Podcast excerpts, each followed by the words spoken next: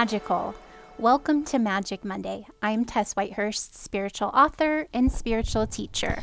And I'm Natasha Levinger, energy healer, energy reader, and spiritual coach. And this is a podcast about all the ways we experience and use the magic of the universe in our everyday lives. Hello. Hello. Today in the show, we speak with Lilith Dorsey, author and voodoo priestess. Yeah, that was a really informative and great conversation. Yeah, I could have talked to them forever. Yeah, you guys are going to love it. Y'all are going to love it. I try not to gender groups anymore.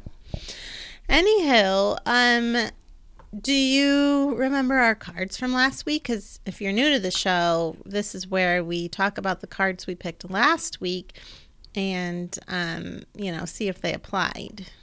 Yeah, so last week you drew Fall Into My Arms from the Star Seed Oracle. Does that, that sounds ri- romantic? It, do- it, doesn't look like that rings a bell. Not even a little bit. and I drew um, Practice Daily from the Ah, Cosmic Dancer that. Oracle. That one, I, the co- who wrote that oracle deck? That was me. Oh, great! So um, it's a great deck. um, what does fall into your arms mean? I mean, I you feel like it was kind of like you're gonna feel some feelings, and so like allow those feelings and feel supported by the goddess, by the universe. That that was, if that, if I had to paraphrase Okay, from the memory that. I seem to have, it was something Okay. like that. Well, um, I had a very interesting week actually. I mean, there was a lot. I was very busy. I also got really into cleaning at one point. I Ah. kept thinking of you because I was like, out of no, it seemed to happen upon me out of nowhere. like I was just like, oh my god! All of a sudden, I was just like really scrubbing away. I love it when that happens. I thought you might. um, so that felt good, but um, you know, I I had a I had a huge realization. Actually, I um, was a guest on Britton Larue, friend of the show's podcast. Her podcast is called Moon to Moon. I think it might come out this week. I don't know. Um, I'll maybe you'll know by the time this is out. You'll see it in the show notes. But um.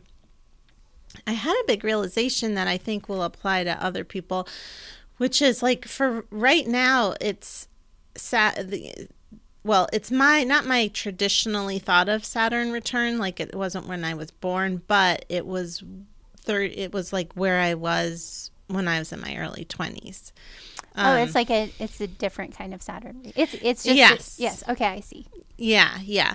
And so what I real I had a huge realization that like at that point in my life I was dealing with somebody a really not good relationship where I was being gaslit and I felt I was very lost internally. I hadn't found uh, that's when I actually found my tools like inner child healing and I hadn't found the energy healing I do yet, but um um I was certainly meditating, but I was starting to build that kind of whole um, inner like inner resiliency system to help myself get there and i was in that bad situation.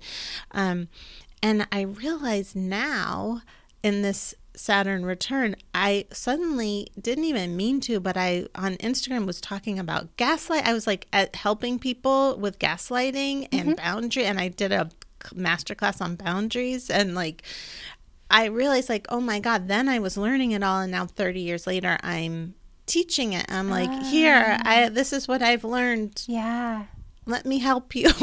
you know? Yeah. And it wasn't even like a conscious thing. But when I was talking about astrology on Britton's podcast, I was like, oh my God, that's what's happening now. That's so cool. Yeah, it was a really nice realization because I did have some trepidation actually about this Saturn return because it's like, oh no, that's what I went through last time. what am I in Oh, store right. for this time? But then someone told me that Saturn, it's kind of a funny way to put it, but that Saturn rewards you if you've done the work. Oh, right. I could see that. I mean, just like, just from my relationship with Saturn as a person with Capricorn rising. Yeah. Yeah, I just can feel that, you know, like, good Yeah. job. You did it. Yeah, yeah, exactly. And here In you that go. tone of voice. yeah. So that's been really cool. Like, and I did before this, I feel like I talked about on the show, I had a couple of instances where older relationships, friendships, and stuff had come out of nowhere, and I set boundaries and felt good about it. And so it was like I enacted it, you know, in real time. And then I was like, here. And then I like did a whole class on it. I don't know. It's just really interesting to me. So that was pretty cool. That's really I interesting. I'll have to look up what was going on with me when Saturn was. Where is Saturn again? Well, you can just think about now, 30 years ago, what was happening for you. Because Oh. Saturn was in Wait, 30 years ago. Oh, so yeah, 30 years ago for me, I was It was like 12. a three. 13. Oh, yeah. And it was like a three year period. Oh, but that's so interesting because that is exactly what I. Well, because last night, this. Are you done with your yeah. your check-in. Yeah. So last night, I mean, we just went into Pisces season, which is this the um, sign of sleep and dreams. That's one of the things that rules.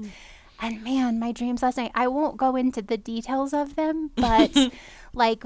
There, I had one that was really deeply disturbing, and it mm. was also so like illuminating to this deeper level of healing.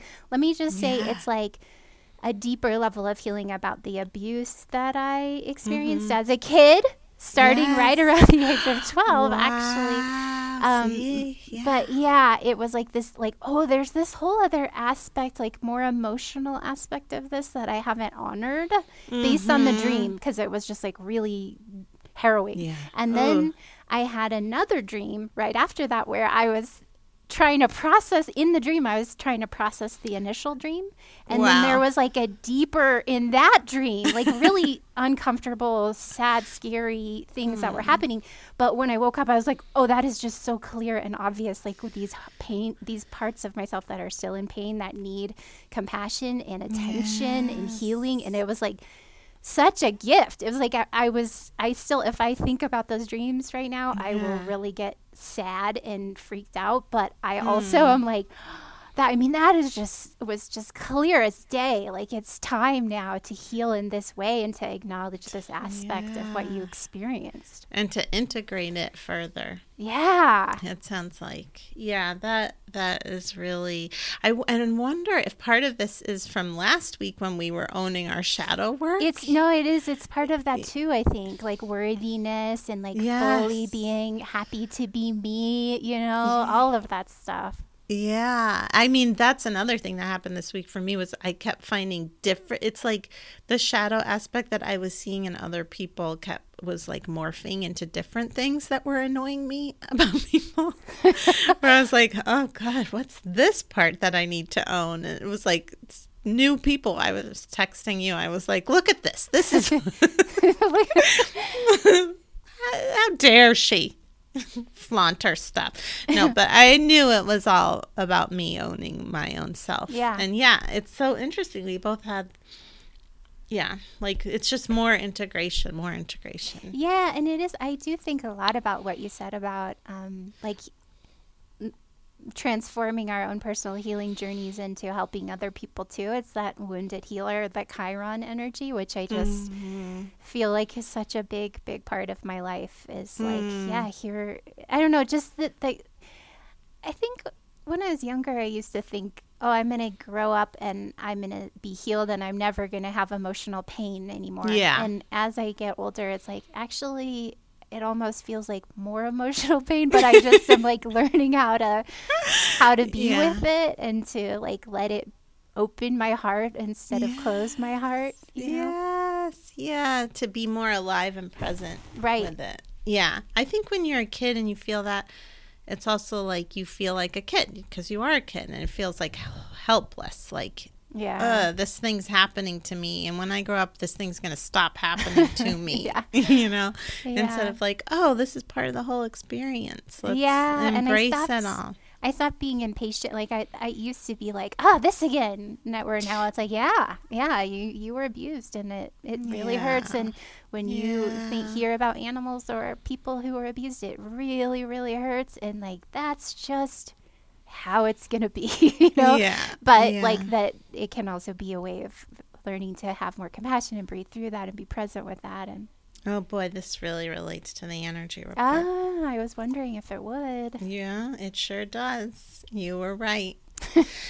um, okay, well, that's really big stuff, and I'm. I think that's even though it's hard, that's great. Yeah, thanks. Yeah, a I'm lot excited. of growth. Did Ted interpret your dream for you at all? He- No, because he did not. He just woke up right while we were Oh. doing the interview. But wait, do you have that dream today? Mhm, Last night? night. Oh, oh, that's so funny. Brett has had to, well, I've asked him to interpret a few dreams. But I've been having a lot of dreams. they are very clear to me, though. I would like. Oh, need- yeah, you they didn't need need no interpretation. I yeah. see. Yeah.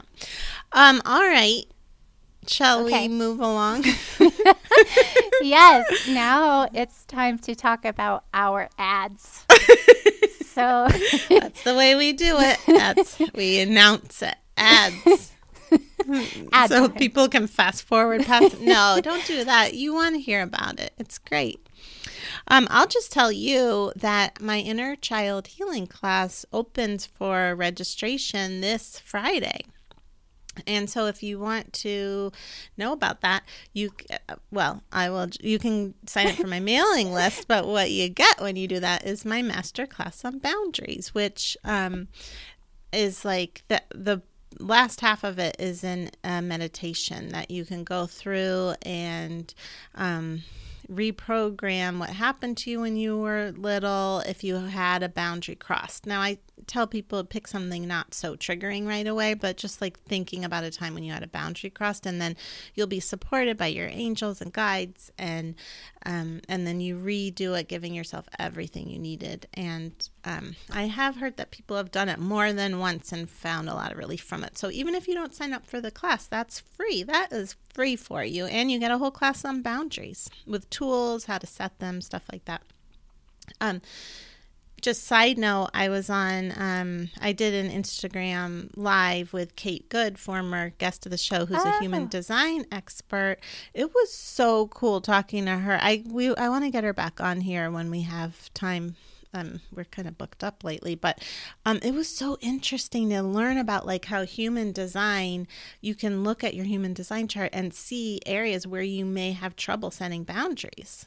Like you can tell in your chart, like different, like not only like your nervous system, you can see like how you interpret things, and also like what centers you have open. It's just really interesting. So if you want to watch that, you can go to my Instagram. But anyway, back on track. The class, you can just sign up for my mailing list, and um, yeah, registration opens Friday, and I think it closes Tuesday. I, I don't know. We'll figure it out, but just. I'd love to have you there. It's a. I just realized I barely really actually talked about the class. I talked about the boundaries, but that's okay. It's a really helpful class to help you to um, like feel more of your inner parent and connect more and soothe yourself and feel self love and resiliency. beautiful.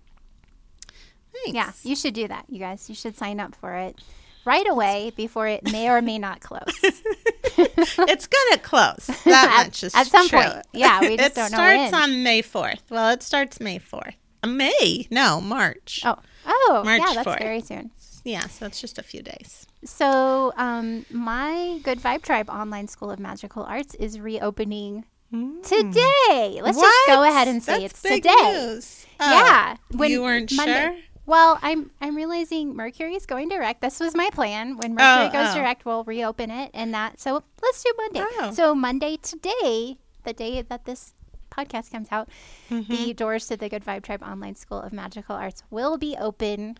And so for five days until Friday, and so Oh. go to test. It, oh, it coming up with closes. this as I go along. well, it closes the day the inner child healing class open. Oh, interesting. Okay. Mm-hmm. So go to tesswhitehurst.com and click on Good Vibe Tribe, and um, you can find out about it there, or you can get on the on my mailing list. Um, but you should be able to st- sign up on tesswhitehurst.com during that time. And um, also, Do they get a month free? Oh yes, thank you. So you get a free month. You can cancel at any point, and it's uh, you you get access to my online workshops, which are video workshops and PDF worksheets, and um, we have live web chats every Tuesday, which are just really this great time where we gather and do rituals, guided meditations and rituals, and ask questions and hang out. And then um, there's also a supportive magical Facebook group.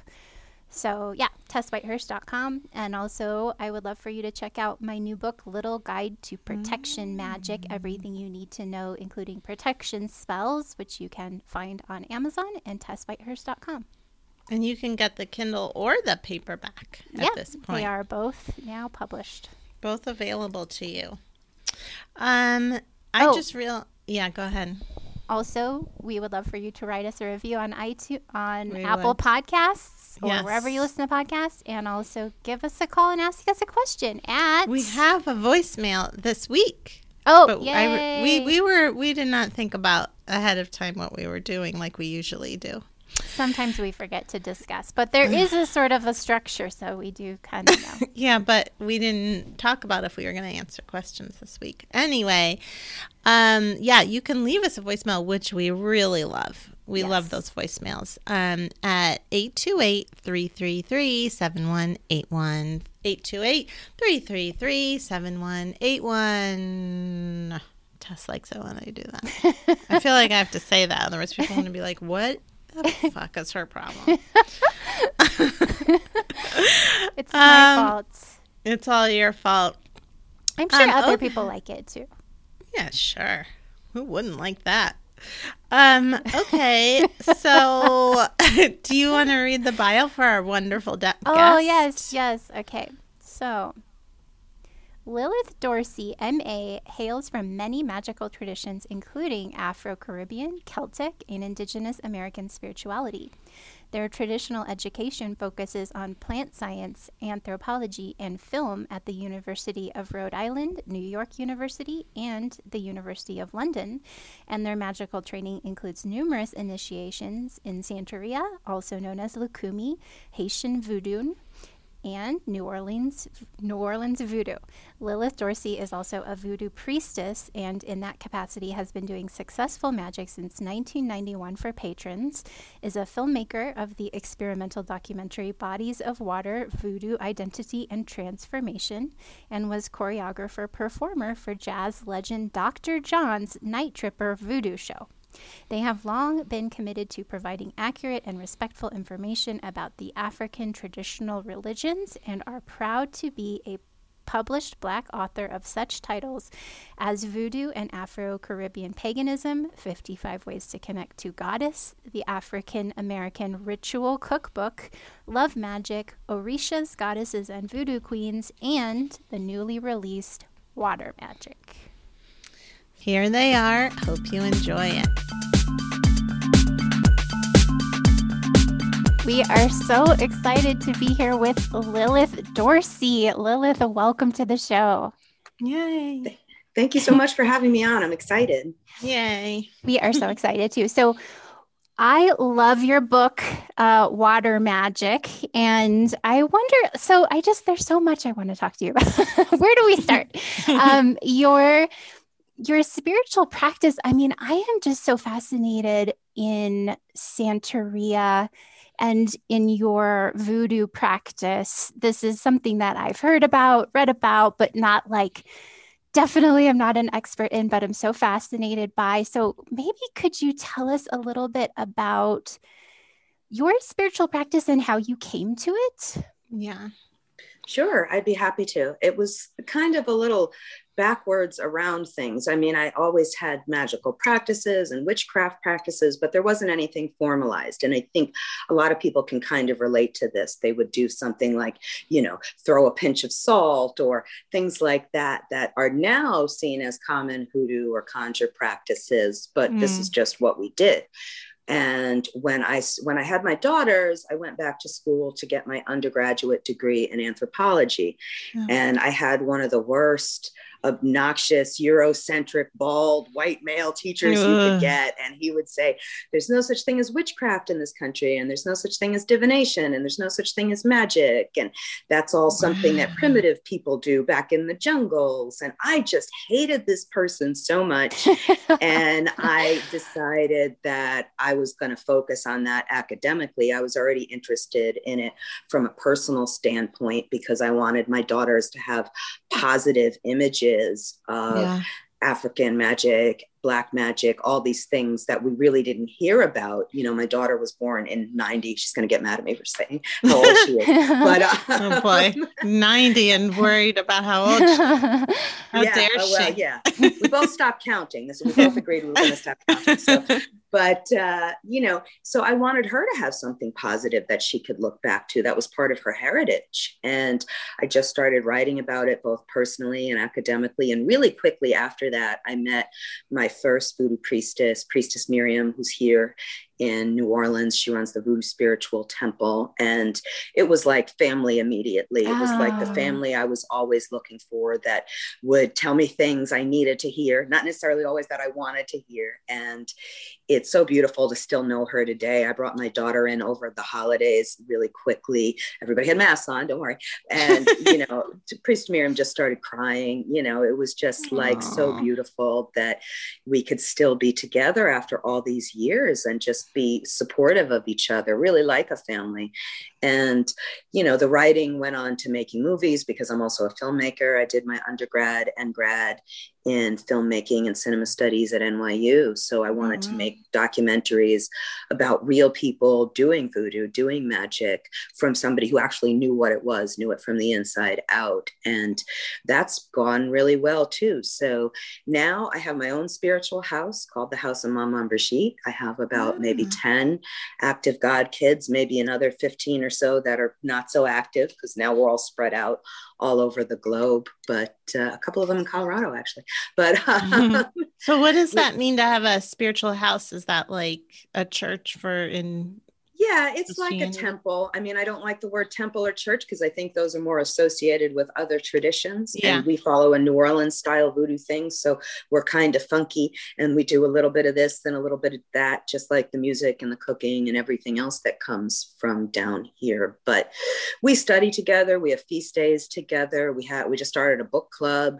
We mm. I do initiations for them. They call me with their problems, be it money or love or you know anything that they might be struggling with or need advice on. And they support each other too which is really beautiful in in every way possible. So again i think for a lot of them because many of them are bipoc or lgbtq that they've not really felt like they were accepted and in a family in their birth families to mm-hmm. the extent that they could be. So for us to be together it's really beautiful and know that we can just have a good time and, and also honor and worship in a respectful way and in a traditional way. That's so awesome. I know. I love it. I feel so much excitement while you're talking. Just like, ah, I just love hearing about this. So, um, so now uh, let's talk about Oshun. So you okay. are a devotee of Oshun, and this is an Orisha. And mm-hmm. so maybe could you talk about? I, I'm sure many of our listeners are not to- including me. Like i may i mean i might not be totally clear also on the difference between goddesses and orishas. So mm, maybe talk either. about orishas and then how you came to follow or be a devotee of oshun. Okay well orisha basically breaks down linguistically into the words ori which means head and Sha, which is the root word of Ashe, that's our universal energy, the cosmic energy that runs through all things.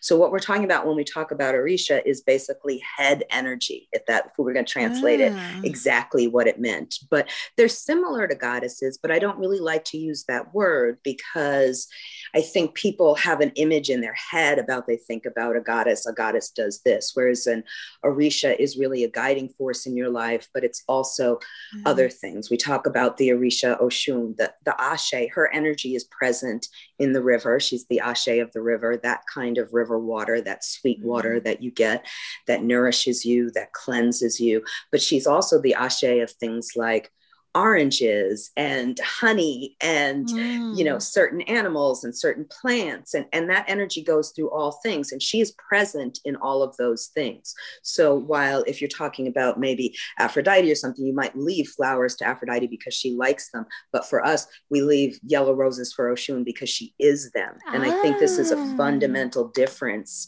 between some of the systems and that's why i like to just use the word orisha even though it's similar to some of the things that we do with goddesses. It really is that and so much more. Yeah. And that to me is really just a different way of looking at the world, a, a way of sort of aligning yourselves with your Orisha. You find out you have to, there's a ceremony, you have to have three Babalawos, which are priests in Lukumi or, or Santeria, that do a divination reading for you to find out who's the owner of your head. That's what they call it, the ruling mm. Orisha. And they all have to agree. And there's spiritual things you have to do as well wow. Uh-huh. that help unlock that knowledge for you. And then that just really tells you about yourself in a way. Yeah. I remember that uh, award-winning author Ntozake Shange was talking about. She was teaching a workshop with a bunch of school children, and she asked them to write a story about themselves, and they all wrote an Orisha story because for them they were the same thing as those Orishas, the oh. lessons, the teaching tales. That I don't like to use the word myths because that again seems a little.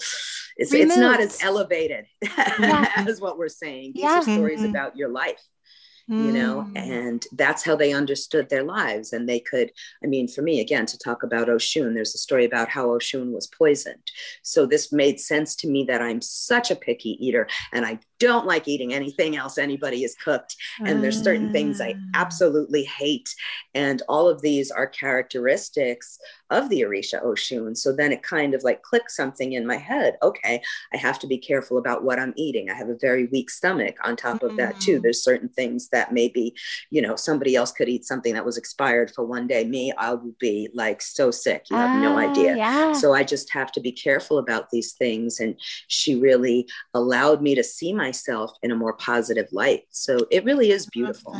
It's so beautiful. You, like find how do you find out who your Orisha is? I mean, I know you told me, you told us like the ritual. Any, yeah, the ritual and yeah, I would say the first thing to do for most people who live in any, you know, decently sized city would be to find your local botanica and to get a reading. Okay. And that will give you guidance as to what Orisha is influencing you in your life. And you can also ask if you're supposed to go forward. And it's called Mano de Orunla. That's the ritual where you get sort of the protection of the Orisha Orunla and you find out who owns your head. So mm. it's a ritual. And if you're supposed to move forward, then the reading will tell you that and then you so sometimes they say no you're not supposed it's not I, I, have yet to see anybody who was really turned down if they wanted to go through with that. Now there's steps that you have to take.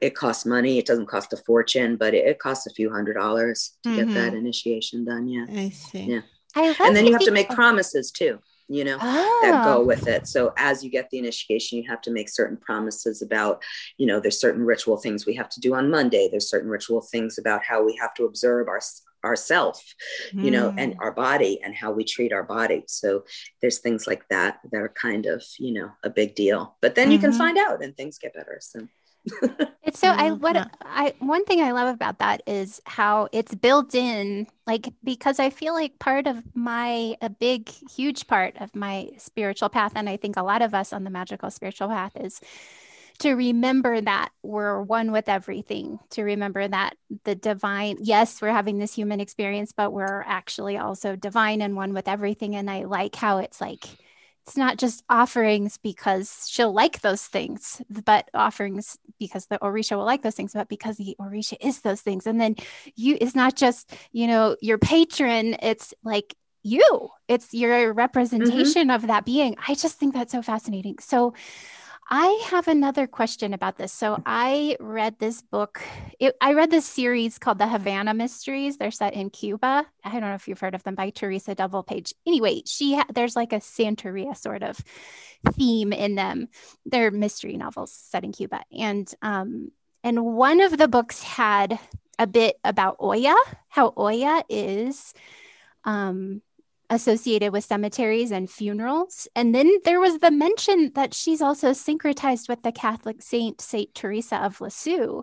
And then I was like, what? Because because my family has had funeral chapels for generations, like that's my family business, and I feel this really deep alignment with Saint Teresa of Lisieux. So I was like, mm. what is this? This is so fascinating to me. So I'm curious about I don't know, just maybe talking some uh amount talking some about how the the syncretization of the saints like i'm curious about oshun like is she syncretized with a catholic saint? And if so who i i'm really fascinated with catholic saints. So i'm just wondering if that brings up anything for you that you might want to talk about. Yeah i think it's it's different for everybody how they allow the saints to be present in their worship. You know, I think there's some people that definitely identify as devout Catholics, but also practice Lukumi or Santeria. And originally, I think that was much more of a practice because you couldn't go get an African statue in oh. 1910 easily. So, mm. and they might have been a lot of the places here in New Orleans and, and places in the Caribbean, they had laws against practicing any kind of African traditional religion. Oh but God. it was okay, like you said, to put a statue of St. Teresa in their window. And a lot of times, I don't have any here, but a lot of times the statues are hollow inside. So, what they would do is put the herbs and the offerings inside the statue, and ah. statues are still made ah. hollow for this reason. Ah. So, as I was mentioning, Oshun uh, usually they use Caridad del Cobre, and, and there's a lot of synchronicities between some of the stories about she is the patron saint of Cuba, why she's the patron saint of Cuba, and how that's connected to Oshun.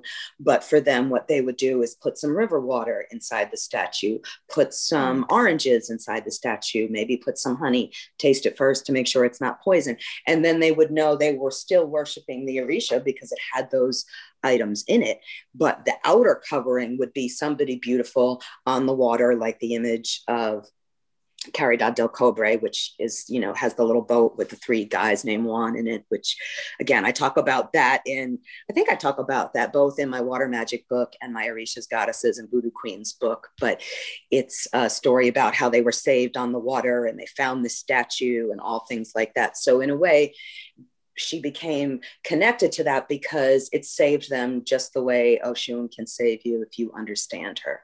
Mm. And I've heard people say that Teresa was used because of the flowers. There's a story about Oya being connected to gardens and being in charge of growing things and especially flowers, growing beautiful flowers. And I love flowers. I love I've written a book about flowers. I have like family members who like my ancestors were farmers. Like this is blowing my mind. I think I have a guess about who my Orisha would be. That's great. That's so, so yeah yeah so i think that that was the initial reason and then there was a lot of things about the actual character of saint teresa that i think are very familiar too to oya and that kind of energy. But again it's it's very shifting. Everybody has their own take on it. I've also heard oya being connected to white buffalo woman and some of the mm-hmm. indigenous native traditions and having that energy. There's also this whole thing about her being a shapeshifter because there's stories kind of like selkie stories from celtic tradition tradition where she would go and, and in order to go among the people, she would, you know, take off her natural skin and become human and then go back into the woods and put her, her real face on. Mm. So you get a mm. lot of things about her being masked. They think she derives a lot from the Egungun ancestor masquerades in Africa. So there is a lot of elements that came together to make the modern worship of her. And it is components that are Catholic and components that are indigenous and components that go all the way back to Africa. Wow. You're just so much knowledge. You're like a real encyclopedia. That's how I oh, felt reading that book, reading Water Magic. I was like, this is like an encyclopedia. It's really it was hard. It was, was so it? hard because it was basic like like put everything about water into how long is it? 275 pages. Oh my you gosh, know? you had more.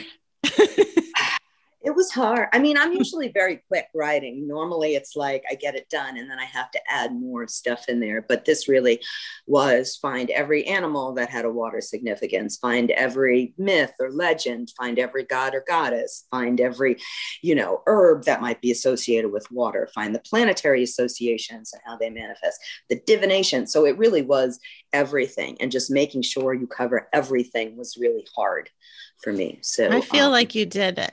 You did a great job. Yeah. Definitely. Thank you. You yeah. you nailed it. So yeah. I ha- am I hogging the question? No, it's okay.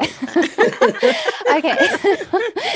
so um I would like to talk now about the Mississippi because you mentioned in the book how the Mississippi has a spirit and that it's like the I mean, I heard about this when I was in New Orleans. Some a magical practitioner was talking about the spirit of the Mississippi, and then I was like, "Ooh, that you can kind of feel that that that's like why New Orleans is so magical. Like it's mm. like that energy coming from the Mississippi. And so, um, and you had a story about going to the Mississippi on St. John's Eve and having a really beautiful experience. So, could you talk about i mean maybe that experience or maybe just your experience of the energy of the mississippi?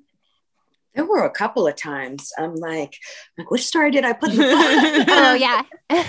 Um it was you went it, it was like maybe near the be- the first time you had gone to oh, okay. the mississippi and then there were some other magical practitioners that were there um oh, also oh, yeah. oh, on st i love that story. I love that story because it was St. John's Eve, which somebody asked me once is Mardi Gras the holiest voodoo holiday in New Orleans, which is really quite laughable because most of most of Mardi Gras is really just a big party. So not particularly religious at all. But St. Mm-hmm. John's Eve was the big holiday for Marie Laveau.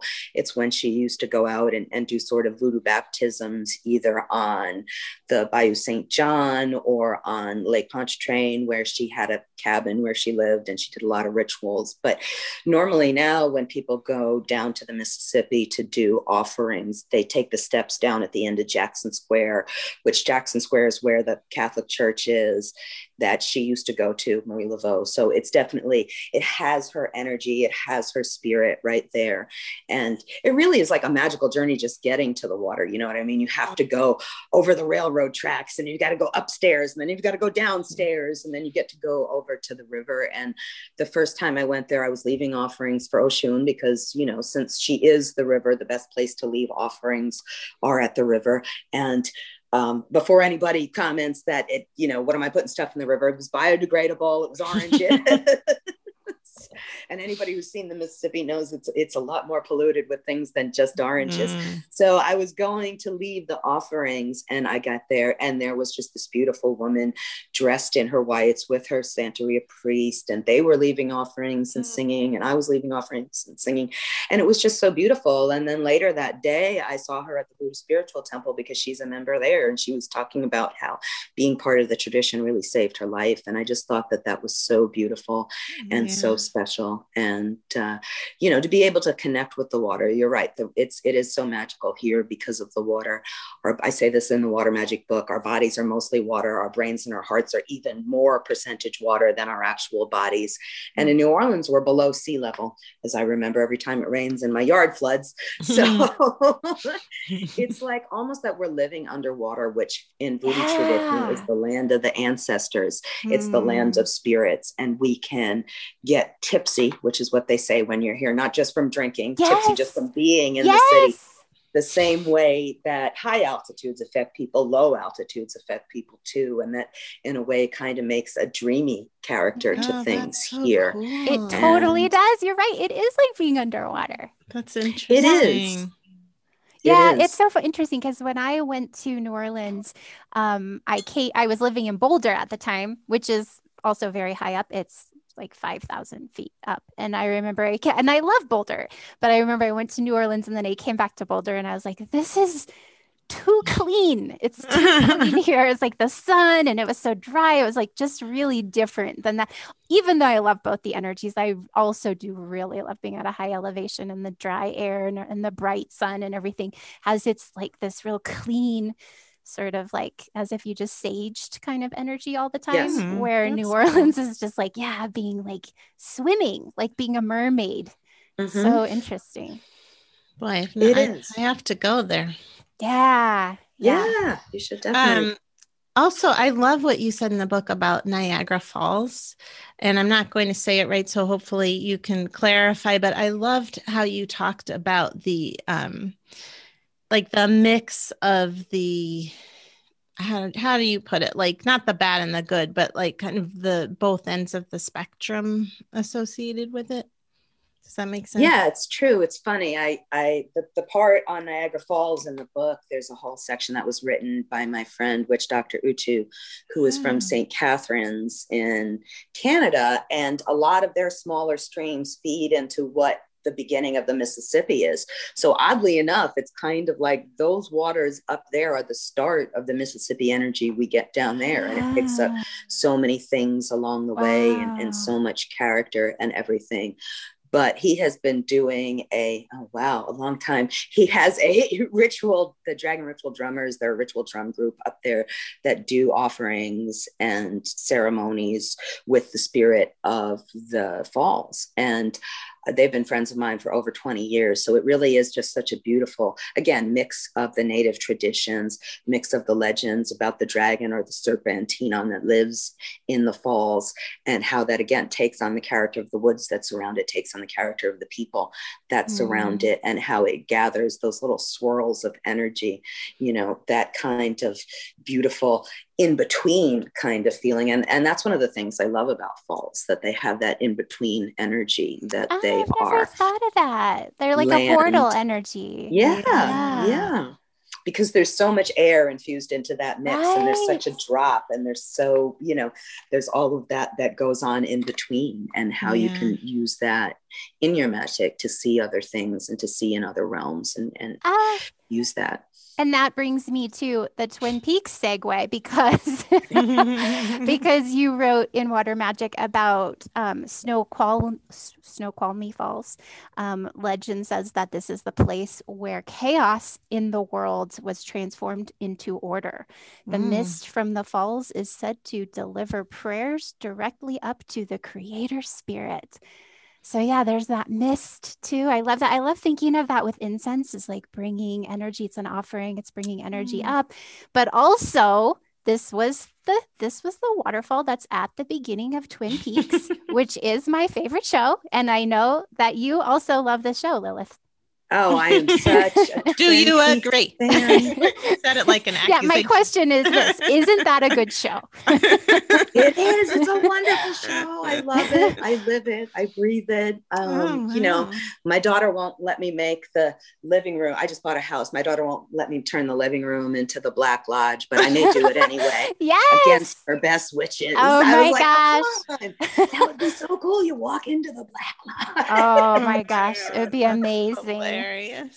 Oh But yeah, I didn't even realize all those legends about the falls until I started reading the book and I started reading all the legends surrounding those falls. And I was like, wow, what a perfect place for them to have set Twin Peaks. I mean, I'd written about the magic of Twin Peaks before on my blog because there's so Mm. much in there that's Oh, I, magical. I have to read it. Oh yeah. There's so much in there that's magical. And I Yeah. think that it to me it seems like in a way almost some of the most real depictions of magic that Yes. I've seen Yes. because there's that element of chance, there's that element of sacred knowledge. You know, they do do a great job of representing that things can be dangerous, which I think a lot of people leave Mm. out, unfortunately, nowadays. And, you know, who we are and what we see, and, and going through the waterfall, going through the mirror, who we are on so many different levels. They do a great job of exploring that. And uh, I just, I, you know, I could, if that was the only show, I mean, I have a degree in cinema and television. If that was the only show I had to watch on a desert island for the rest of my life, I'd be fine. Yeah, that's kind of what I do. I mean, it's Mhm. kind of the show I come back to again and again and watch, just love so much. So, yeah, and it's funny because, like, you know what I'm talking about with it, but my boyfriend and my brother, like, I know, you know? I like to understand what's happening in a show. And I'm like, I do understand. It does. It makes Yes. sense to me. It does. It So does. funny. Definitely. yeah. Definitely. Um, and everything was so good. I just, I just have to say this about New Orleans and Twin Peaks. one time I was here for Mardi Gras and I saw Grace Zabriskie standing on the corner and I stuck my head out of the car and I screamed, We love you, Grace Zabriskie. and she smiled and waved back. And like that was like my best moment. Oh. my gosh, don't you love that scene in The Return when she opens her face and it's just like that cosmic emptiness? And she's like, Do you really want to fuck with this? yes. You know what's so funny? I just have to say this because you you know, I was a stand-in on that show, and my memories of that show are the exact opposite of everything you're talking about. It's like, so it's just to me, it feels like a reflection of life. Like there's magic, and then there's like the mundane. We were talking about this last week, actually, on the podcast, like how there's magic in the mundane. Yeah, and like just the fact that they created all that magic in them and in what I saw as like hanging around for 14 hours on a boring set. you know what oh, I mean? Oh, like, I see what you're like, saying because your yeah. experience wasn't watching it. It was like that's being right. there while Living, it was being like created. Going, that's right. And like taking a nap in Cooper's bed because I was tired because I was there all the time. you know what I mean? And so it's just so interesting. Like I just feel like it's kind of beautiful, like that there was all that magic yeah. happening. You know, it's like and like that. It's like the present moment experience of magic that's why to me it's like not like any other show or movie is i mean except maybe other david lynch movies but where it's like i am transported into another world like this is really happening. There is truth in this. And i went i was i am interested lilith about how you are also a choreographer and what? how and oh so like to because to me my experience of david lynch and twin peaks is really musical also. It's like I was trying to explain this to Ted. I often try to explain why I love Twin Peaks to Ted. And I, I, was like, it's like there's just all this dimension to it. It's like endless. Like I could just watch it forever and think about it forever and there would be no end. And it like mm-hmm. creates more space in my own mind and spirituality. So um yeah, do you experience it as musical? like more similar it is it really is it's like a visual dance almost yeah. like i said i have cinematic training and just where he goes with the images really mm. in a mm. way is what i tried to do in my own work like the images were like a ritual that they would draw you in that they would interpolate you you know and i remember mm. there was mm. a devout catholic once after i shot my documentary and showed it in my class at nyu he's like lilith your films terrify me and i'm like that's what i was going yeah. For. you know what i mean that you could present a series of images that would make you feel a certain way mm-hmm. in your body and your mind. and that would transform awesome. you just through the experience of watching it. And that's the way I feel like he gets that 100%, David Lynch, that you're a different person after mm. you watch it because you're experiencing things through his way of experiencing things, which yeah. is so strange. But again, like you said, so mundane in a way too, or he wouldn't be able to pull off what he pulls off. So yeah. it, it's like this huge dichotomy of things that exist all at the same time. Right. And, and also beautiful. just like how he is, you know, like as a person is also because totally we don't know that, like you that. know. Well, yeah. if you like him, I'm sure you know just from like listening to him talk. You know, he sounds like a Midwestern guy. Oh, yeah. You know, that's all I mean. Like yeah. just like real, like how you doing? You know, like yeah, that kind of thing. and like, and that's what's coming out of him. You know. Yeah, yeah. I read his book, yeah. Big Fit, Catching the Big Fish, about creativity. Did you read that? Oh, that's. I read parts of it. Yes. It, Did you it like is, it? Yeah, I really liked it, and he talks about in it how um like just how much intuition and meditation mm. and intuition inform his work which yeah. that's what i feel like that's why it makes sense to me because i'm like this is really like and the mundane yeah too like um this is now a podcast about twin peaks everybody. We're yeah. changing the topic. Um but like yeah the mundane how after i watch twin peaks for a while like my toaster oven i'll be like oh or like the coffee maker because he'll like he'll keep the shot on that on something so mundane for so long and then and it somehow takes on the sheen of magic when he does that. It's so interesting yeah. It does. It does. All of those basic things take on something else. And you're right, he does have this Midwestern character. And I, I remember him talking once about Blue Velvet, and he was saying that he wanted uh, Dennis Hopper to be huffing helium. Dennis Hopper was like, uh, how about nitrous? You know, like, Oh just the idea of like his mind was like, let's, let's have helium. You know, yeah, that would be really interesting. right? Too weird for even Dennis Hopper. So yeah, yeah. What That's about your movies? Can we find them anywhere? I'm working on having my documentary Bodies of Water that I did in 2004 become available. I'm still trying to figure out the best way of that. But I do have a YouTube channel. There's over 100 videos on there of things that I've made. There's experimental ones. That's one of my most popular ones about down here in the cemetery doing New Orleans voodoo. And then there's very basic ones about like, oh, how do I make a gree bag? Or how do I'm really big on recipes. I did a whole recipe series for tarot cards where there's a different recipe for each major arcana card Oh, which I think is uh How it's just cool. a different way for people to get in touch with the cards. You know, I know what it looks like, you know, it's showing up in my reading. How do I really understand it? And I felt by, you know, making these recipes, eating these recipes, people be able to understand it on a deeper level. Yeah, like literally embody it. internalize it. Yeah. Mhm. Yeah. That's so and cool. feel it. That's awesome.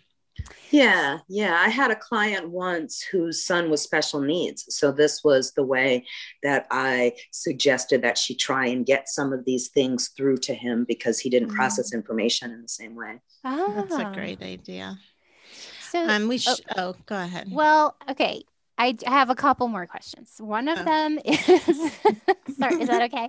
yeah, it's um, okay. So about I want to talk a little bit about the Pacific Ocean and your thoughts about it because I am from California originally. Natasha also lived there in her childhood a and long time. Yeah. yeah, and I find that there's something harrowing about the Pacific Ocean. You know what I'm talking about? Like in like like a depth that is that brings people out of their eh, ground can remove our sense of grounding or connection or Hmm. I don't know. Do you know what I'm talking about?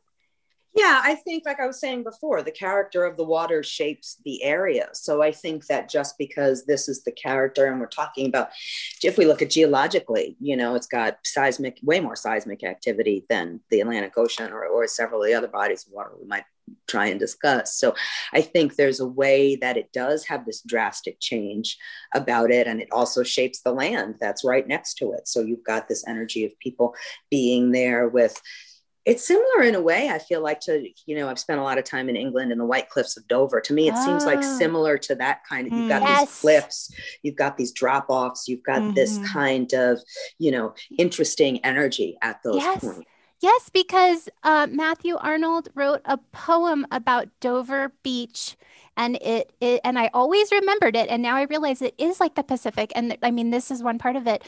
Uh, love, let us be true to one another, for the world which seems to lie before us like a land of dreams, so various, so beautiful, so new, hath really neither joy, nor love, nor light, nor certitude, nor peace, nor help for pain. And we are here as on a darkling plain, swept with confused alarms of struggle and flight, while ignorant armies clash by night. And that, to me, that you're right, that is like the Pacific Ocean to me, is like that Yeah. loneliness, like where Yes. we really don't have any safety. And I wonder if Right. that like lends itself to that.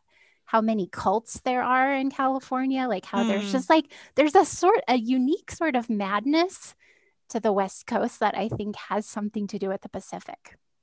Yeah, I think you're right. Definitely. Definitely. And that's one of the things that I found so interesting, especially now talking about this. I didn't realize I'd be talking about this book during a pandemic to everybody, but everybody's sort of rediscovering their own bodies of water, their own water magic. Mm, yeah. That's really right near them because you know now maybe I so wanted to publish this book and then go to Snoqualmie Falls and go to you know my Yeah. friend went to the sacred rivers in Tibet you know right before I wrote it and I was like oh I'm going to write this and then I'll go you know and, and now it's been oh okay this is You're what we not got going anywhere. Yeah. but we all have some kind of so even if it's just the tap water that we have there's some kind which to me again is magical in a wholly different way because it snakes Yeah. underneath your house and through the cities and from the reservoirs and you know it just takes on a different character but magical just the same It's and i think exploring that yeah I was just going to say that's like the magic in the mundane again. Like you can find the magic even there in your tap water.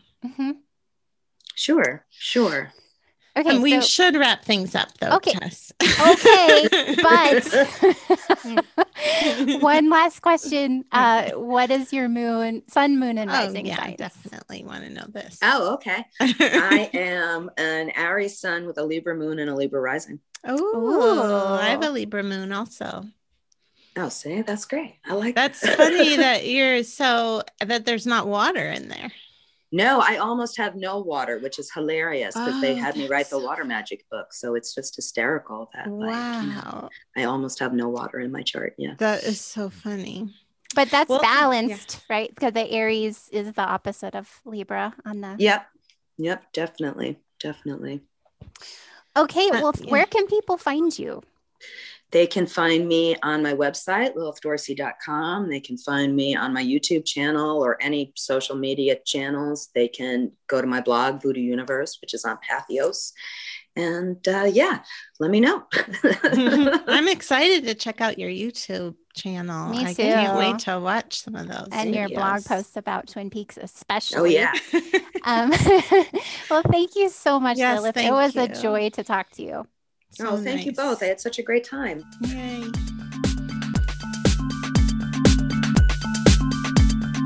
Okay, that was really fun. They are so knowledgeable. I could have talked to them forever Yeah.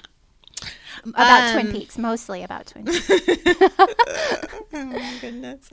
Um also, I just want to tell everyone we're going to we aren't going to have a guest in a couple weeks, so we're going to answer questions then. Um and we really appreciate all your questions. We will get to them.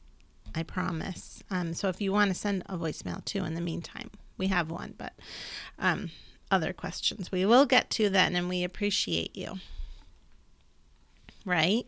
yes, correct. We appreciate you. That is true. Okay, so now it's time for the energy report. Okay, Great. here we are. oh dear, I sent you a voicemail of me singing the energy report in a new way that I felt comfortable with, and I don't remember what it was anymore. Oh, well, you I could go back and listen, but what are we going to do?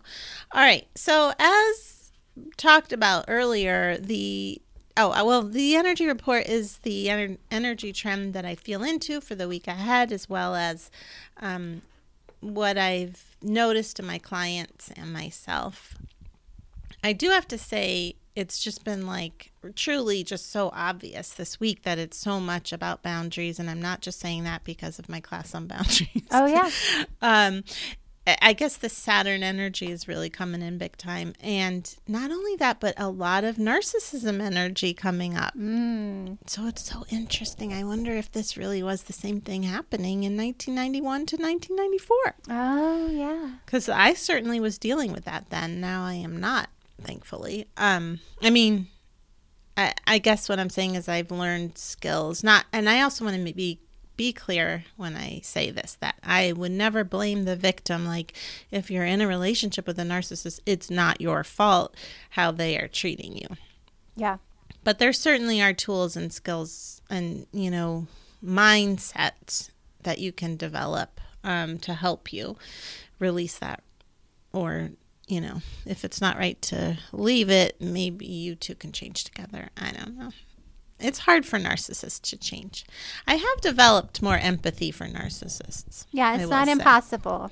no, it is not. And, you know, they are just trying to protect themselves as well. I used to have a really hard time when people would defend narcissists because I had, you know, grew up with them. And it was the thing about growing, and this relates to what I'm saying here um, about the energy report, is the thing about growing up with narcissists is a lot of times they're gaslighters who try to make it seem like they, like what you're feeling and thinking is wrong. Yeah. So when people would defend or like try to have empathy for narcissists, I'm like, but no, my feelings are valid. My mm-hmm. feelings are valid. Right. You know, for so long, it's like they would discount my feelings Yeah. as being valid. And then it, that makes you think like, well, am I wrong? Am I crazy? You know, that's where crazy making comes from is being around somebody who doesn't validate your feelings or at least say, by validate your feelings, I don't mean they have to agree with you. I just mean they say like okay all your feelings are valid Yeah. now what do we do from here Right. like like i disagree with this situation or something that's happening but yes you have a right to all your feelings Right. Yeah. Yeah. and you're I not think- crazy and it's I think happening it's natural for people like us who were raised with narcissistic parents to Mm-hmm. um, have to go through. I think it's healthy to go through a period where you're like, nope, nope, that's just bad. Those Yeah. I'm just angry, and then Yeah. it's not okay because we're like reclaiming our right to have our feelings instead of like because we were trained so much. I mean, I I know I was trained so much to. Ha- like be like somehow for some reason her feelings are totally valid and right and respect Yeah. deserve respect and somehow mine are wrong and hurtful and Yeah. like you're bad indicate that there's something deeply wrong with me you know and so and Yeah. So to kind of get out of that i think you have to go through a period where you are not forgiving anymore. And Yeah. um, but yeah but then it is also at some because yeah i feel like i used and i used to also really val I, I valued the idea of forgiveness so much that i was like oh i should just be like oh yeah i'm over it. It's everything's great. And it's like no that also i need to be able to feel my feelings around that. But then and then there is a point also now that i have gotten to that is like oh yeah and narcissists are very very wounded Yeah. they're not doing that because they just want to be hurtful. They're doing that, that that's like a response to their own pain and their own challenges, you know? Yeah, well, they're doing it to feel safe because they're terrified of being wrong. Because being wrong for them was, you know, maybe that they got rejected or you know abandoned. And their inner voice is just so harsh to them that it's like they just can't deal. They can't be Yeah. present with their own anyone saying that there's anything Well, because it's doing death. wrong. It means death to them. If they are mm-hmm. wrong, then it's death, like ego death. Part of it is because so much of narcissism is about appearance to be saved. Appearances keep them safe. If they have, you know, look a certain way or act a certain way or have you know, for some of them, it's like have the shiny things or a good degree or whatever it is. Cult that- followers. cult followers that that means that they're good and valid and it keeps them safe and the death of that it's really the death of the ego you know it's all mm-hmm. egoic things and so if that is, proves to be wrong then what what does that Who mean am I? Yeah. exactly who am i and they're worthless Yeah. is what's under it. But um, I didn't mean to go the whole thing about that side of it. But you know, then the other side of it is the person that is the subject of that, the one like we were growing up, where our feelings were discounted. Also, a really I don't know if you had this with your mom, but like if you challenged her about anything, it was like Oh, yeah. you were terrible. And Oh, like, yeah. get out of here. Yes. Yeah.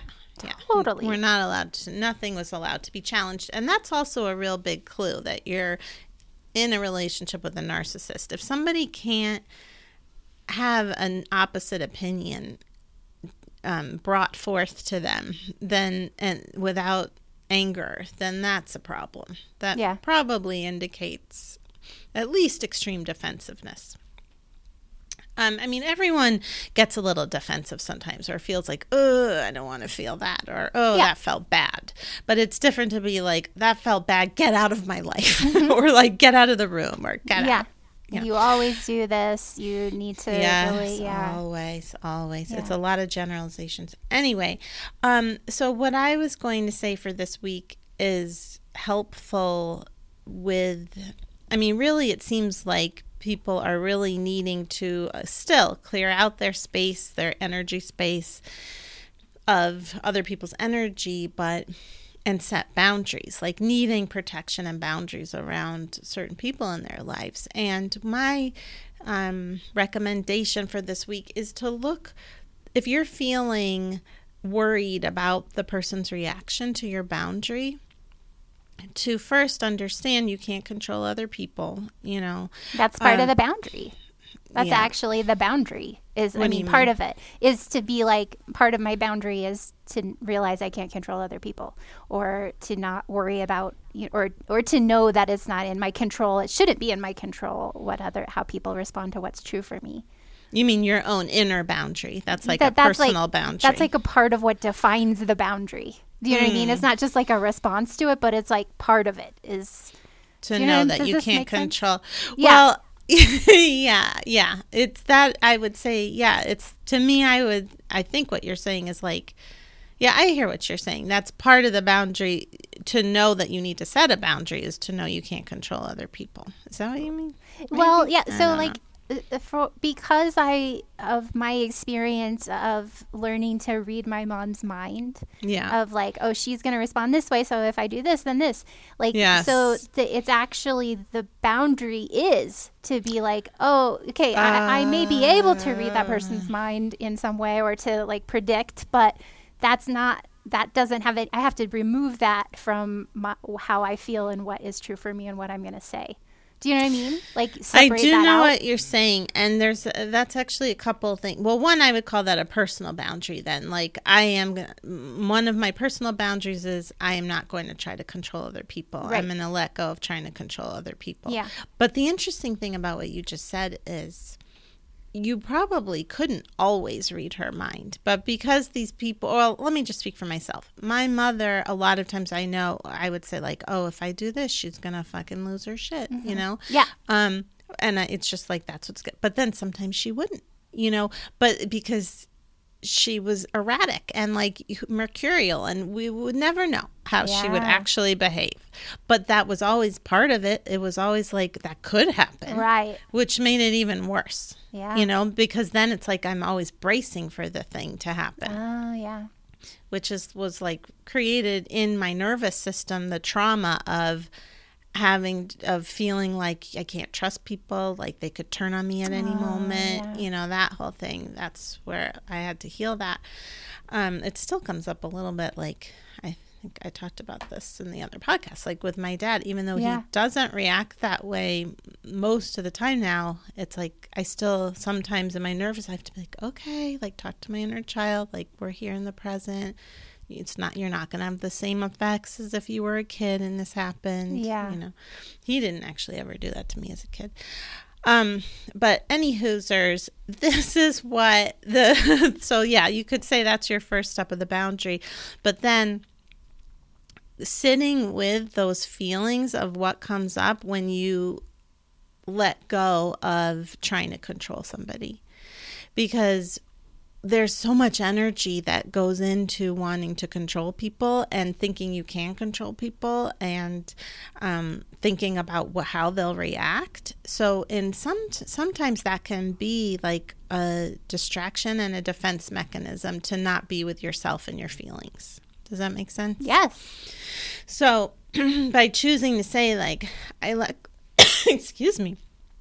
Um okay, I'm to I need I know I need to let's just say like I'm to tell Greg that I'm not going to go with him to the store today. And I'm really scared that Greg my cat. No, I'm just I'm talking like your cat.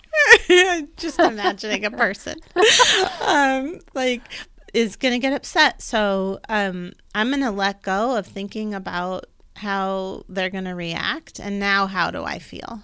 Like okay I'm, i want to set that boundary i don't want to go to the store today.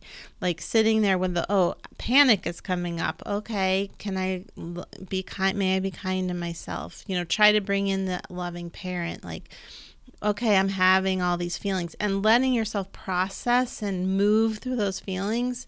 Um, I like to put a loving feeling in my heart, like just first feeling love in my heart as to those feelings, like as if they were a little kid. Essentially to my inner child, and to like bring that little me into my heart with those loving feelings. Um, so processing it and then the more that you are have integrated that fear of their reaction then you can really figure out okay do i not want to go to the store with greg and if it's still like no like okay i'm clear and talk to the inner child more or just like feel into that more like this is really what i want and under and just keep coming back to that if you have to to let go of like their reaction says everything about them and nothing about me. And just soothe yourself. So that's really, I would say the lesson this week, or the, you know, my suggestion this week is to just keep bringing focus to whatever comes up if you're trying to control, when you set a boundary, whatever comes up for you, either that you're trying to control a reaction or anything that comes up when you want to set a boundary. Yeah, I, th- I love that. That is such a good way to think about boundaries too. Is like because I'm just thinking about when I first had that realization, like, oh, if someone wants me to do something or invites me to do something and I don't want to, like I need to check in with myself first. Or, I mean, like I used yeah. to maybe not even know if I wanted to or not because I wouldn't. I would go straight to like, oh, what do they want me to say? Uh, what will they? Yes. Will, what will make them like me more or whatever? Yeah. And then when I realized, like, okay, wait, no, like bring it into my body and feel like, okay, do I want to do that? Do I not? And like when I would then speak the truth of what felt right to me, it just it it really shifted my sense of safety it helped my me yes. too. I had like I remember my stomach started feeling so comfortable oh. where it was like so tense before. Yes. It's well, really it's that, this is like inner child healing. I mean, this is why inner child healing helps you feel safe because you're now bringing in the loving parent to be like, oh, wait, I'm going to set boundaries for you. You're not just like this little kid energy who has to agree to what everybody says. Yeah you know you're yeah and it's like i ha- now i'm instead of like protecting other people's feelings i'm protecting my own feelings and then i yes. feel like so safe yeah then exactly. it's like you can notice like oh that hurt their feelings but then you're like really yourself to be like okay but you know if i'm your friend or your family member then i want you to also to be my friend like who i really am not just what i think you want me to act like you know yeah and then your we relationships become this. more authentic. authentic. Yes, exactly. And also, the truth is that if you are a person who is like having an authentic friendship or a relationship, you don't want people to sh- agree to things that they don't want to do. Right. And you don't want to be friends or in a relationship with someone who wants you to not do what you want to do. Yes, exactly. Even if you can be disappointed you know that's normal but like to ha- if you're having a big reaction that's your stuff and that's their stuff if they yeah. have a big reaction yeah but i think that's a good way to think of it with boundaries too is like i wouldn't want I would be yeah. so sad if I found out like, oh, Natasha really hates doing the podcast. She just is always doing it because she yeah. doesn't want to hurt my feelings. This whole time, I yeah. have thought she liked it. You know, I don't want that. I want. I would really want her to tell me what she is really feeling. Well, that also brings up the great thing about when you start to set boundaries, you start to notice like smaller boundaries and feelings that come up in you that you realize, like, oh, this means that I don't. I, that this isn't a good fit or you know yeah. what i mean like before when you would ignore all your feelings some people don't even know like what they want for breakfast or, like because they have been um giving all of their information to other people, like having everybody else decide. But now it's like I could tell, like if you were to tell me you didn't want to do the podcast, imagine if everyone found out this way. No, but if you were to tell me, I would be really surprised because I feel good when we do it. Mm-hmm. You know mm-hmm. what I mean? And I feel good after we do it. And like we were just talking earlier about a situation I was in where I felt really drained afterwards and I and you were like, "Oh, that's a bad sign." I was like, "I know, that's what I said." It's like, "Oh, clearly now I know if I feel drained afterwards, it's either the person isn't a good fit or something isn't right about it that needs a boundary yeah. around it. So like you're really not doing anyone favors when you're agreeing to do things that you don't want to do because they can even if they they can feel it on mm-hmm. some level. Yeah. And you can feel the last thing I just want to say, I feel like I've said this before, but I had a friend say to me once, I celebrate your no. Have I told oh, yes. this before? I just this yeah, I think about that all the time because I love it when I was just like, no, I don't want to do that. And she's like, I celebrate your no. Thank you. yeah, that's awesome. Anytime someone says no to me, I'm so grateful. So I don't want them to be there if they don't want. That's the kind of people you want in your life. People yeah. who are like, yes, you do you. Who, you know, like, yeah. be who you are. Yeah, I mean, and they might sometimes be disappointed too. Like, Oh, that, you know, sure. we all might be like, oh yeah, no, I really, I'm disappointed that you don't want to do that because I do, but I don't want you to do it if you don't want to. Yeah, You know, exa- yeah. of course. Yeah, definitely. It's not to say you won't ever be disappointed or they won't be disappointed, but it's just nice that people you know like won't hold it against you or like, oh no, now Yeah. It's just energy draining. If you feel that energy drain, that's a big sign that you need a boundary. Yeah. Okay, I've talked a lot. Okay, that was great. So Thanks. now it's time for practical magic. Okay, so this week, because of my deep, deep dream magic experience, that was Mm. very uncomfortable and sad, but really, really healing and positive. I mean, just it's one of those things I know there are certain things that happen that are so magical, just feel so significant that you know you'll remember them. You know, this was like that was like, whoa, that was just so very, very clear mm. exactly about what I need to heal. So that Wow. combined with the fact that it's Pisces season and we're coming up on a full moon this Friday slash Saturday, depending on where Oh. you are. I think I forgot that. Oh yeah. Oh So-. Dream magic, sleep and dream magic this week is what I recommend. So Nice. the crystal amethyst seems especially powerful for this week to me intuitively. If you have an amethyst, maybe sleep with it near your head while you're sleeping, under your pillow or near your pillow. You could empower it with the intention to receive healing messages in your dreams or to do healing work in your dreams. Uh, you could also make a lavender pillow, uh, sachet, or like sew a little pillow with dried lavender.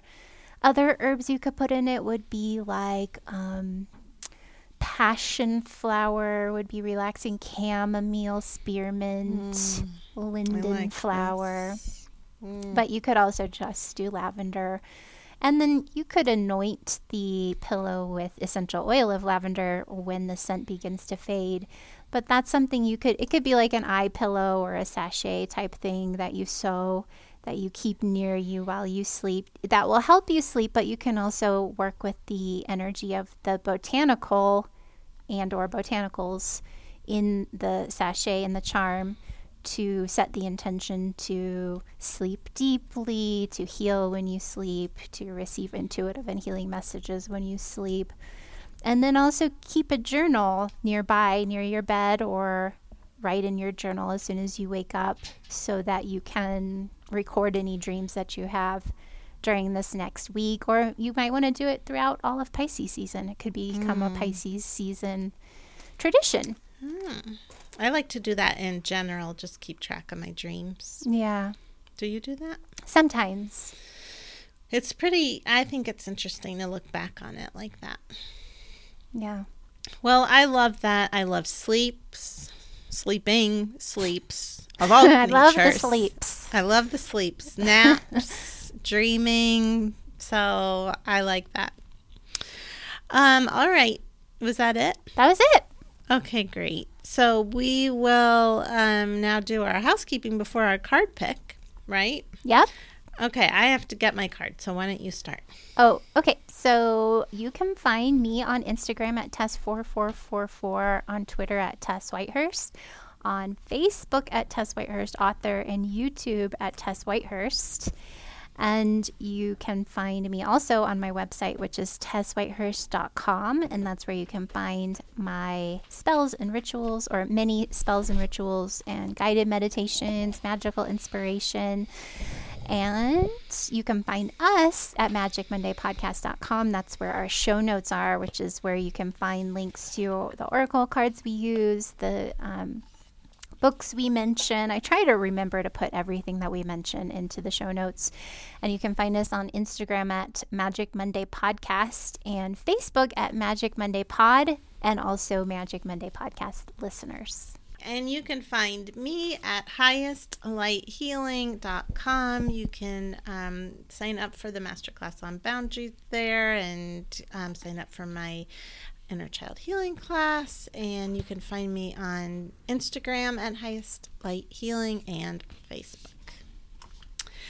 All right. So, shall we pick our cards? Yes. Do you want to go first? Sure. So I am drawing from my very own Magic of Flowers Oracle for this week. Why are you smiling? Uh, I don't know. Oh. And I drew no I don't know. particular reason. I like it. and I drew hydrangea, which is restructure the pattern. So let Mm. me look this up here. Sorry, this is going to take a minute. it's okay.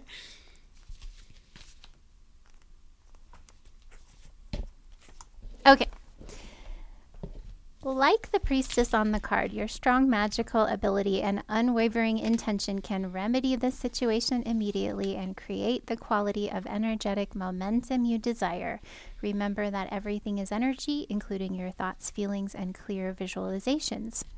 By simply holding your intention in mind in the form of a feeling and a calm inner knowing, you can immediately transform any challenging energetic charge into a purely positive one. Do not doubt for a second your profound, divinely designed ability to affect changes on the quantum level and in the process to send ripples of positivity throughout the entire unified field. So it's there's more here, but hydrangeas are um, a flower that is really tuned in to their soil pH. It's like the different colors that show up are based on slight changes in the pH, and it it's like that's a similar kind of uh, dyna- magical dynamic to restructuring the pattern. It's like opening up to the subtleties of any challenges. And you can just do this in, intuitively. It's not like i need to understand logically all the subtleties of this challenge. It could just be like let me just open up to whatever those are. Maybe there's pain or worry or tiredness or some sort of stuckness or i don't know um, uncertainty. And just kind of breathe through that bring it into your heart whatever it is whatever the challenges are. Like for me i know this week i know exactly what i'm going to work on shifting and healing and finding where i'm going to bring compassion to myself. And i want to like this card feels significant in the way that it's like just really open up to all of that. Don't um don't like get too narrow on like oh it's this so i'm just going to heal this. It's like let me just really feel all the feelings and breathe and be present and then set that intention. It's like in the picture the woman is bringing in light. She's she's bringing in a certain kind of light from one hand and then projecting a different kind of light with the other hand. So it's that knowing like you have this channel that you can set that intention like any of the pain that I experienced in childhood or the stuff that's coming up now. Like, I have that ability to transform it into something that I mm-hmm. can use to help heal others or that I can use to help have more compassion for myself or just greater clarity or whatever kind of mastery it might be. That's mm-hmm. the message of this card for this week. I like the way you held the card. You like waved it at me. Um, you know, it reminds me actually of the energy report about like feeling into what comes up when you need to set a boundary Yeah. or like when you want to let go of something instead of like trying to figure oh I have to set it or I have to do but Yeah. just like yeah like oh yeah that that when i when someone asks me if i want to do something and then i immediately feel worried or whatever it is like yeah. Let me just be present with that and not be afraid of that. Or if fear does come up then like let that fear be there too but notice it and know that it's not like that isn't you. It's just a feeling that you're having in that moment. And feeling it into your heart like activating that heart center. Yeah. Well, I once again am picking from the Mystical Shaman Oracle card deck, and I picked the Middle World. oh. Um, and it says the essence is the middle world is the realm of day to day reality and the playground of the living, in the present moment where everything is happening. Yet the middle world is created by the future, not only the past, and it is a mirror of the invisible realms. This reminds me of what we were talking about with Twin Peaks. Like, yes when things are right in the middle world, heaven and earth support everything. When they are not right, heaven and earth must be brought into order as well. The middle world shows up when conditions are favorable to your undertaking. Do not hesitate. Move forward as heaven and earth are smiling upon you. The time is right, so be expedient but mindful of not being reckless. The world is your playground, and what would require great effort at any other time can be accomplished with ease right now. It's nice little future telling if we want to believe in future telling. Yeah, it, well, it's like that resonant energy, like Yeah. becoming. I mean, I feel in the it's similar to hydrangea in the way that it's like bring everything into harmony, bringing the shadow into the light, bring that into harmony with the present moment, the past, present, future. Like it's there's Yeah. a, a, an integration sort of energy this week. I think. Yeah, and I also like the idea of thinking of it as a playground, like adding a little fun into it too. Oh, like as you're feeling into that, you know what? Also, maybe to bring play and like not take yourself so seriously. Oh like, yes, yes. Yeah, I've been getting those messages too lately of like, oh, Yeah. oh yeah, remember just to be too. Like you don't have to always be learning something. You know, you yeah, can just oh, like that's hard for us. be in the moment with what you already know. You know, you already know enough. I mean, I hate to say it, but maybe be like Dave Grohl, who just likes being Dave Grohl. Uh, well, you know what? I have been this week. I've been like, oh, like maybe talking it out. There was something about talking it out on the podcast last week that brought me into like less of resistance from those three men that I was that's talking good. about. Yeah. Yeah. Well, and Dave Grohl does give me happy energy, so maybe Many someday people you'll love get there. Yeah. All right. Thanks everybody for listening. Talk Have a great week. time.